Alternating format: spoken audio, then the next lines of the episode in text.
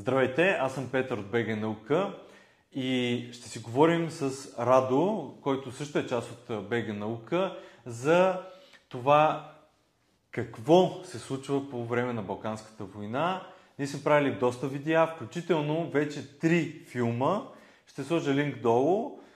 Правим това видео, защото това ни е на нас така като лична кауза да покажем какво се е случило и защо историята ни след Балканските войни, така се каже, била предопределена благодарение на тези войни. Направихме 2 големи филма преди вече 10 години на 100 годишнината. Ако не сте ги гледали, препоръчвам, има ги в YouTube, ще сложа линк в описанието. Това, което искаме да направим в момента, тази година, е нещо по-различно, нещо, което не е показвано, въпреки мнението на много хора, че всичко вече е ясно. Според мен това не е точно така, защото има друга гледна точка, а историята не е добре да се показва само от една страна, а да се покаже от всички губещи, печелещи и участващи в военните конфликти. Миналото го направихме филм, който разказваме за това как Турция показва войната, техните впечатления, техните, дори една част от тяхната истина не е така, каквато е нашата истина, но ние ще си говорим сега подробно за това. Радо, каква ни е идеята тази година? Ами, горе-долу същата като с предния филм с Турция, към който ще сложим линк долу. Само, че от гръцката гледна точка да покажем. Ние нямахме много късмет с турските професори. Оказаха се много несловоохотливи, неотговарящи на мейли. И заети. Да, но надявам се, че в Гърция вече сме говорили с някои, които се съгласиха да говорят пред камера. Интересното е, че един от тях каза, че имал по-нестандартна гледна точка от официалната гръцка, което също ще е интересно да видим какво точно ще каже той. Да. Защото все пак то ясно е, че ние сме лошите в техния прочит на историята и те справедливо са спечели Втората Балканска война. Така че ние ще покажем тяхната гледна точка. Разбира се, ще съпоставим и с нашата, няма да е... Точно както беше предния за Турция. Да, защото вече получихме такива хъпливи коментари, че не знам, че едва ли не няма да е достатъчно патриотично или че едва ли не е предателски този филм. Но ние, разбира се, просто ще съпоставим документите и двете гледни точки и ще оставим хората сами да преценят кое как е. Може би най-добрият вариант. Но за целта, естествено, трябва да отидем там и на място да снимаме техните музеи, какво показват техните учени, какво мислят и, разбира се, да ги питаме въз основа на какво мислят, кое как е. Да. И това по този начин да се направи филм или въобще такъв прочит, защото ние ще публикуваме и подробна статия, ти вече основата си е направил, но защо според теб е важно да има такъв филм, такава статия, въобще този поглед да го покажем в България, гръцката гледна точка или чуждата? Ами интересно е то. Ясно е, че за Балканските войни са правени сигурно вече хиляди филми и статии, винаги само с нашата гледна точка. Хубаво е да има и нещо по-интересно. В смисъл, ако ние отново направим същото, няма да има особен смисъл. Да, ние направихме филм. Значи за Първата Балканска ние направихме близо 2 часа филм. И за Втората Балканска направихме. И за Втората има още 1 час, т.е. за двете Балкански войни ние имаме близо 3 часа филм.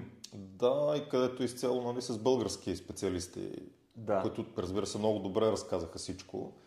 Но няма смисъл да го правим на ново същото нещо по-различно. Сега решили сме да снимаме включително и самите бойни полета, които те са в Гърция реално.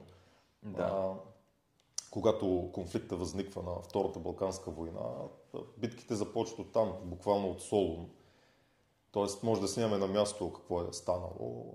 Дори се свързахме и с човек, който е любител археолог. Той е грък. Мисля, че далечните му предци са от Източна Румелия, са се преселили там. Но той сам изважда някакви артефакти, които те не са толкова популярни, този епизод дори в гръцката история, така че там има доста запазени на фронтовете, особено от Първата световна война, Македонския фронт. Много пушки, картечници, каски и всякакви такива неща, които... Той си е направил личен музей от всичките тези находки, е съгласен също да го снимаме, да ни заведе до Яребичина. Това е, нали, от фронта на Първата световна война, но то се припокрива до някъде. Сигурен съм, че ще има какво да разкаже и за предната война. Да, да. И то, тя по принцип е малко известна като цяло и на българската публика, въпреки че за нея са правени филми, но пак там се говори предимно за нейния финал, специално за Гръцкия фронт, който свършва при Кресненското дефиле, където отбелязваме известен дефанзивен успех, с който приключва войната. Но е малко известно какво се случва в началото. Малко известно е как Гърция води действията си през Първата Балканска война. Например, ние сме свикнали да мислим, че ние сме свършили цялата работа в нея, че съюзниците ни го играят кипици през цялото време, което до някъде е така. Ние воюваме на най-тежкия фронт с най-голяма войска и така нататък. Но всъщност Гърция допринася доста, защото тя притежава най-големия флот от балканските страни. Всъщност, освен тях, само ние имаме флот, но нашия действа само в Черно море. То са няколко миноносеца. Интересното е, че нашите 4 миноносеца успяват да торпилират тежкия турски крайцер Хамидия. Да. Но по-малко известно е, че после те успяват да го извлачат на буксир до Истанбул. Разбира се, с това са прекъснати вече връзките за снабдяване в Черно море на турците, което е успех за нашия флот. Но след това поправят Хамидие, а гръцкият флот, който е доста той вече притежава и съвременни тежки крайцери, много, много повече миноносци и всякакви други транспортни кораби. А той веднага блокира Турция при Дарданелите, след няколко битки при гръцките острови, които тогава все още не са гръцки, нали? Не са отвоювани. И той сблокира целият турски флот при Дарданелите, така че той не може да излезе и не може да пренесе турските войски от Азия до Балканския фронт, и така те поемат по много дългия и много бавен сухопътен маршрут, което означава... Помага много на българите. Да, идеята по принцип на Балканската война е... Тя започва толкова бързо, защото Турция е изтощена от Итало-Турската война в Либия.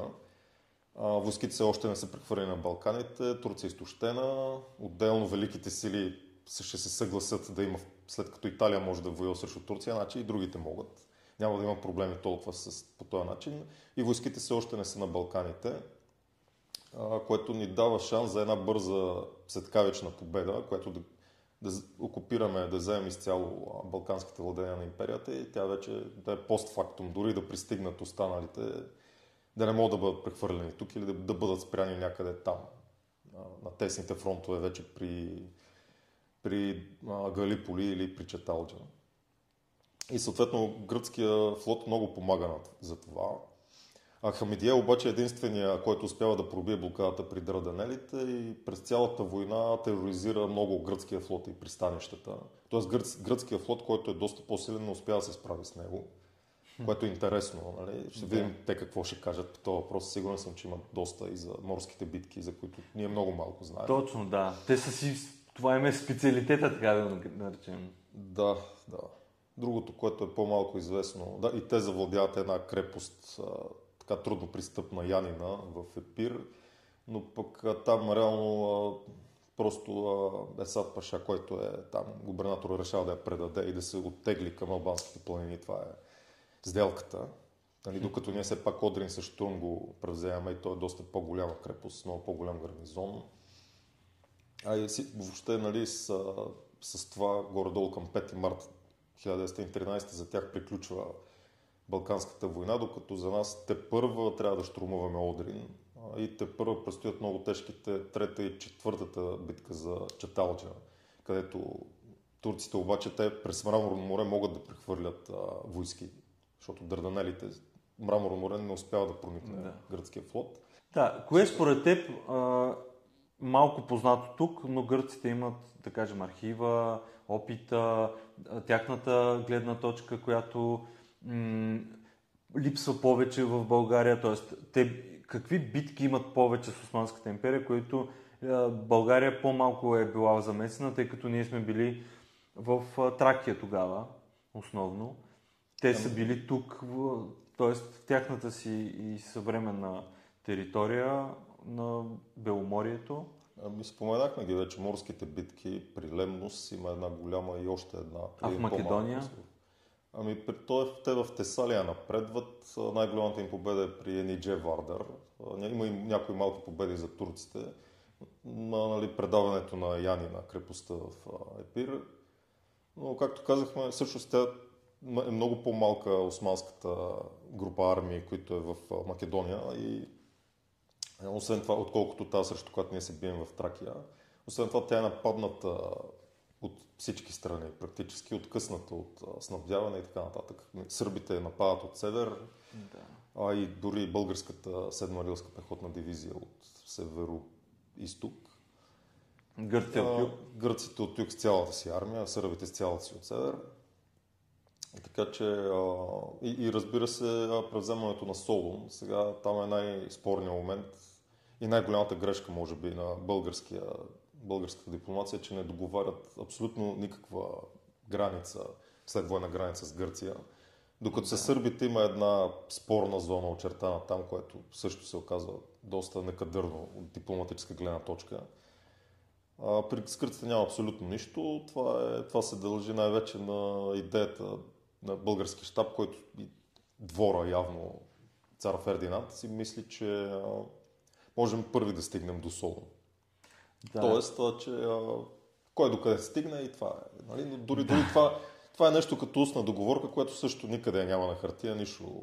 Да, включително той разчитал и на, така да се каже, силната армия, която тогава България имала, и един вид ще респектира и османците, отделно ще респектира сърбите и гърците, и те ще уважат, така да се каже, българската гледна точка, това, което ние искаме. Което е безумие, предвид, че те сами си имат цели, армия и приятели на Запад. Да. И няма как да... Нали, в първия филм, между другото, много подробно това и академик Георги Марков и тогава Гоцев разказаха за тези моменти и препоръчвам на тези, които не сте гледали първия филм, който направихме, да го видите. Но това, което ние искаме да направим в момента и тази година, въобще ще работим за този филм. Той първо искаме да бъде кратък, да не е както предните над час, но да фанем наистина тези моменти, да се добре да ги покажем, как Гърция вижда войната и какви са спорните, така да кажем, елементи и моменти в историографията между България и Гърция. Защото, както видяхме в предния филм миналата година за турците, даже на мен беше много забавно да го видя колко те настояват да се разбере, че тогава Шукри Паша буквално е дал един вид ключа на българската армия. Все едно не е имало штурм. Да, и въобще България не е била толкова добра, българската армия, и наистина да завземе крепостта в Одрин, а един вид турците сами се предават, за да спасят турското население. А е ясно как България не е правила нищо на османското население в Одрин. Единственото, което ние имаме абсолютната гордост и право да се гордеем, е, че българската армия тогава завзема, и то с минимално жертви от двете страни, цялата Одринска крепост.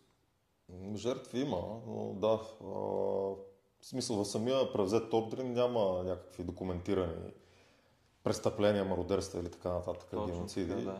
Те най-вече за пленения корпус от Одрин пишат много, че там са измирали от глад. То и българските войници, за съжаление, поради проблемното снабдяване, имат също и проблеми с храната. Да, обяснили сме го това вече в предния филм. Точно. Интересно е гърците сега какво ще кажат, примерно за така наречената българска вратоломева нощ Солун. Както казахме, отрядите на 7-ма рилска дивизия бързат към Солун, бързат цялата гръцка армия на там и гърците ни изпреварват с няколко часа по-рано влизат, но влизат първите и с много повече войска. Да. И съответно остава там някаква българска част през цялото време до избухването на Междусъюзническата война. И този български гарнизон там е избит от гърците. При това те дори нямат проблеми да използват артилерия срещу българите, т.е. разрушават цивилни сгради, убиват цивилно население. Да. Избиват там няколко стотин души, другите ги пленяват. Духовенството също е арестувано и една част избито. Да, и всички и цивилни българи са били арестувани, някои от тях също убити. Интересно ми е какво ще кажат за това. Дали знаят въобще за него. Да. И какво има в музеите за това всичкото нещо? Защото... Най-вероятно нищо няма да има, но ще видим. Или няма да ни го покажат, кой знае. Също другото интересно е тя въобще причината защо избухва Втората война. През цялото време има провокации от страна на сърбите и гърците на цялата линия на фронта. Има много битки от преди 16 юни, преди да започне войната си. Има цели битки между големи части от двете армии, като битката при Ангиста, например, и други подобни.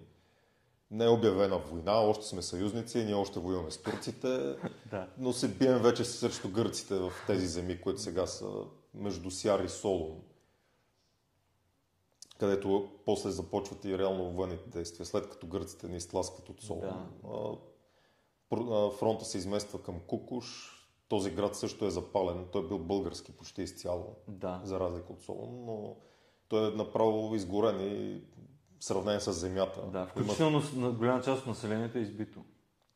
Да, тези, които не успяват да избягат. Да. И също интересно е да видим, официално се води битката при Кукуш там, която е голяма битка. Има и музей там, който не е много голям, но дано да ни пуснат вътре. Там проблема е, че всичко военните музеи са към Министерството на отбраната и чакаме специално разрешение и да ни пратят придружители оттам. Да. Не знам, може би ще ни гледат какво точно снимаме и говорим. Тепърва предстои да разберем всичко това. И какво мислят и те, защото, както казахме, и накрая се стига до... Те ни изтласкват, понеже и българите в Македония са много... Българската армия, тя е само 1/4, която трябва да се бие срещу 2 сръбски армии и Черногорската дивизия едновременно. И понеже гърците напредват по реката на Струма, това оголва нейния фланг на тази 4-та армия и тя се налага да отстъпва, за да не бъде обхваната от друга вражеска армия. Да. А отстъпвайки назад, това пък оголва на 2-ра армия на генерал Иванов, която се бие по Струма срещу гърците, оголва нейния фланг и на свой ред и тя заради това се налага да продължава да отстъпва. И така се получава един много кофти порочен кръг, както се казва. Трябва да отстъпват. Освен, че са притиснати от по-многобройни противници, но чак вече като достига до Кресна, гърците вече достигат и лимита на разтягането на своите снабдителни линии и комуникационни линии. Войските се изтощават явно и почват да губят инерция. Най-накрая българите получават подкрепление там на този толкова тежък участък и успяват с една доста успешна маневра да притиснат Гърция в Кресненското дефиле и българските части, които са от двете страни на дефилето, особено десния фланг, започва да обхваща изцяло единия фланг на гърците и реално може би за ден или два най-много е щяло двата левия и десния български фланг да се съединят някъде в Кресненския пролом и да изолират изцяло гръцката армия. Тя да попадне долу в ниското, изцяло изолирана. Гръците оспорват това, казват, че пък техни две части са можели да разгромят единия фланг и пак е било въпрос на часове. Никога няма да разберем какво е станало, защото гръцкият крал, явно изплашен от случващото се, телеграфира веднага до румънския и иска моментално примирие и след това вече да се уточняват при преговорите. Да. Факта, че толкова е бързал, допреди това мнението на гръцкия крал Константинос е никакво примирие, докато не влезем в София и не диктуваме там мира, когато го притискат в кресла, казва веднага примирие. Значи имало някакви съображения, че може цялата му армия да бъде унищожена. Не е ясно. Ще видим и тяхната гледна точка за това каква ще е. Да, точно това е идеята. Общо взето, това е целта на всички тези филми и въобще и статиите, които правим, това, което ще публикуваме, това видео, да запознаем максимално много хора да разберат какво се случва и извън България за нашата история. Защото нашата държава не е изключена от света, от Европа, от Балканите.